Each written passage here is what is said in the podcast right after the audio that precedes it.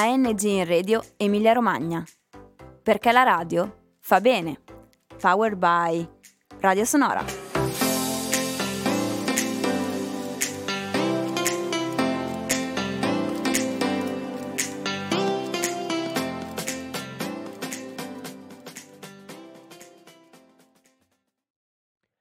Ciao, bentornati con Turbe Giovanili, io sono Ilario. Io sono Edoardo e oggi parleremo dell'Unione Europea sulla scena mondiale. Ma vale veramente così tanto?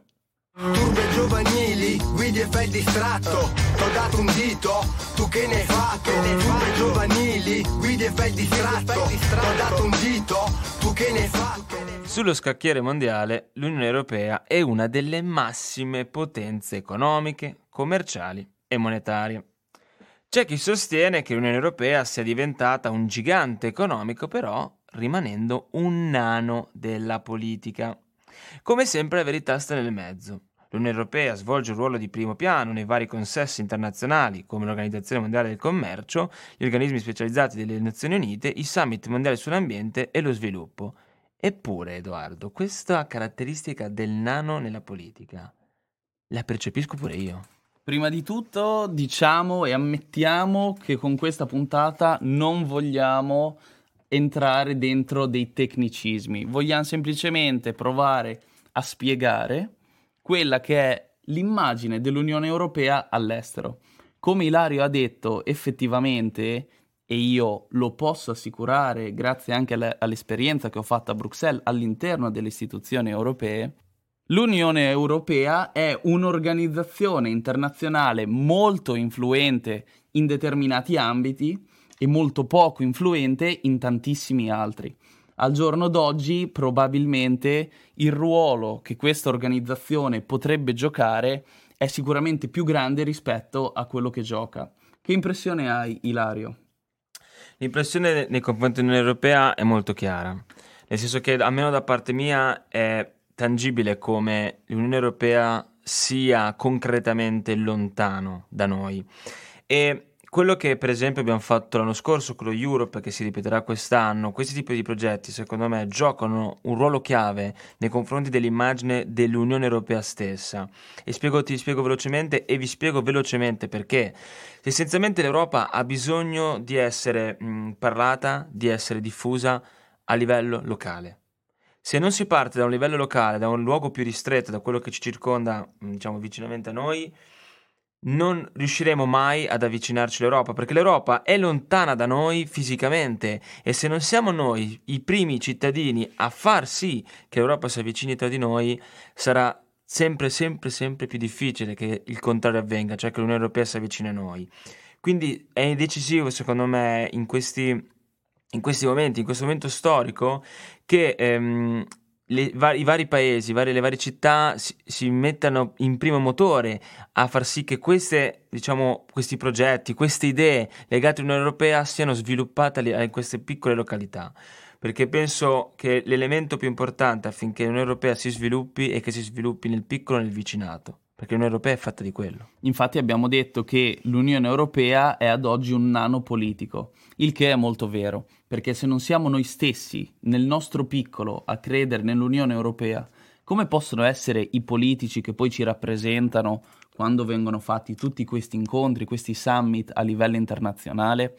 È molto importante da capire questa cosa e eh, è anche fondamentale realizzare il fatto che senza di noi nulla va avanti quanto è importante ogni singola persona e quanto effettivamente pesiamo. Perché un conto è dire l'Unione Europea è forte a livello economico. Sì, è vero, gli Stati europei effettivamente sono molto ricchi e quindi riescono a contribuire a quello che è il budget europeo che poi viene utilizzato per fare tutte le eh, misure, tutte le eh, politiche a livello internazionale conta. Ma quando effettivamente manca la volontà politica non si va da nessuna parte e questo vale a Ravenna, vale in Emilia-Romagna, così come vale a livello di Unione Europea, ovvero 28 stati, ovvero 500 milioni di cittadini.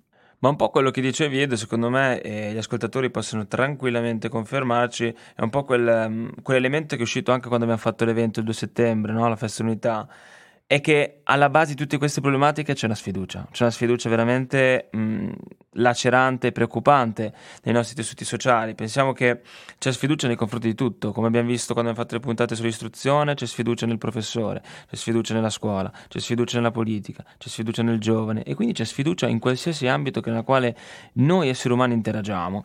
E quindi anche questo discorso sull'Unione Europea è, mh, è chiaro che se non si ha una fiducia, uno stimolo e una fiducia di base nei confronti di questi mh, soggetti sociali internazionali come l'Unione Europea, è chiaro che manca la base e mancando la base cede tutto quello che è l'immagine, il costrutto legato all'Unione Europea.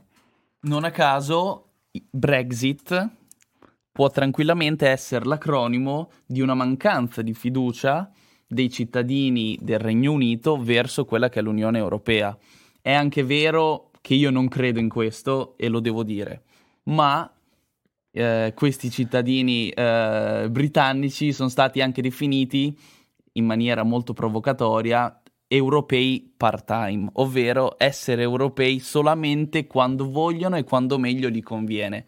Storicamente è un qualcosa che si è ripetuto diverse volte, i francesi molto spesso li hanno accusati 30 o 40 anni fa di voler sfruttare l'Unione Europea semplicemente quando più gli faceva comodo e ad oggi è tornato di moda questo tipo di attacco, questo tipo di provocazione verso gli inglesi che nel giro di qualche mese, ovvero ad ottobre, chissà quando starete ascoltando questa puntata, a che punto saremo di questa saga Brexit, comunque dovrebbero lasciare l'Unione Europea definitivamente. Però Edoardo, io da questo tema mi voglio dissociare completamente e ti spiego subito il motivo, per il semplice fatto che accusare l'Inghilterra di essere un, eh, diciamo, un partner part-time o di questi altri elementi qua che tutti noi, intendo noi, intendo tutti gli stati membri, abbiamo fatto le cazzate, non siamo stati sempre fedeli al concetto di Europa. Penso agli inglesi che invece ci hanno salvato durante la seconda guerra mondiale e i francesi che accusano gli inglesi sono gli stessi che hanno ceduto subito nei confronti dei tedeschi.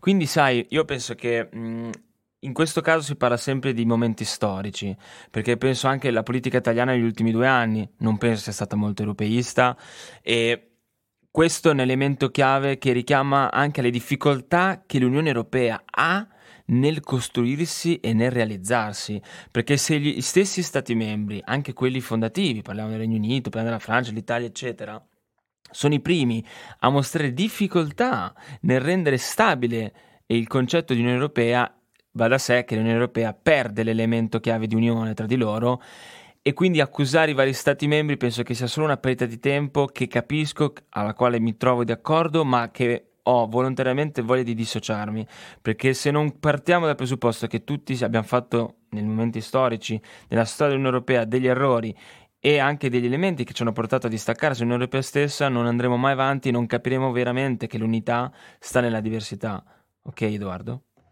Entriamo nell'ultima parte di questa puntata con un'ultima domanda, Edoardo e cari ascoltatori. Allora, ora come ora l'Unione Europea è in un momento chiave della sua storia, della sua crescita, eccetera, perché abbiamo all'interno del contesto internazionale potenze quali Stati Uniti, Cina, Russia, abbiamo la, le, le, le, le, nazioni africane, abbiamo i, i paesi emergenti, abbiamo il Sud America. In questo momento di grande polarismo internazionale, l'Unione Europea cosa fa?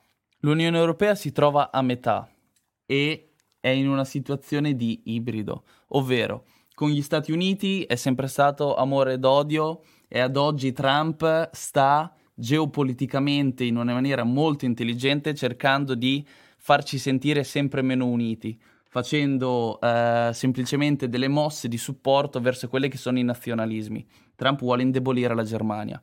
Con la Russia invece l'Unione Europea, a dire la verità, sta facendo degli accordi a livello economico molto importanti perché noi riceviamo tantissimo gas dalla Russia, vi ricorderete sicuramente la crisi ucraina che è stata eh, scaturita, che appunto è scaturita da eh, questo problema dell'energia, di dipendenza energetica dalla Russia.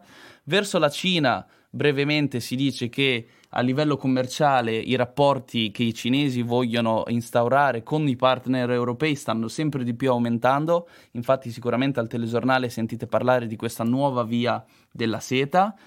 E con l'Africa vi posso assicurare che eh, i paesi europei stanno cercando di guardarsi indietro, di fare qualche passo indietro con eh, questi sensi di colpa per il colonialismo di eh, 50-100 anni fa e in qualche modo vogliono migliorare quella che è la situazione di questi paesi anche per affrontare il problema della migrazione verso il nostro continente. E voi da casa, come sentite l'Unione Europea nel contesto internazionale? La vedete forte o debole?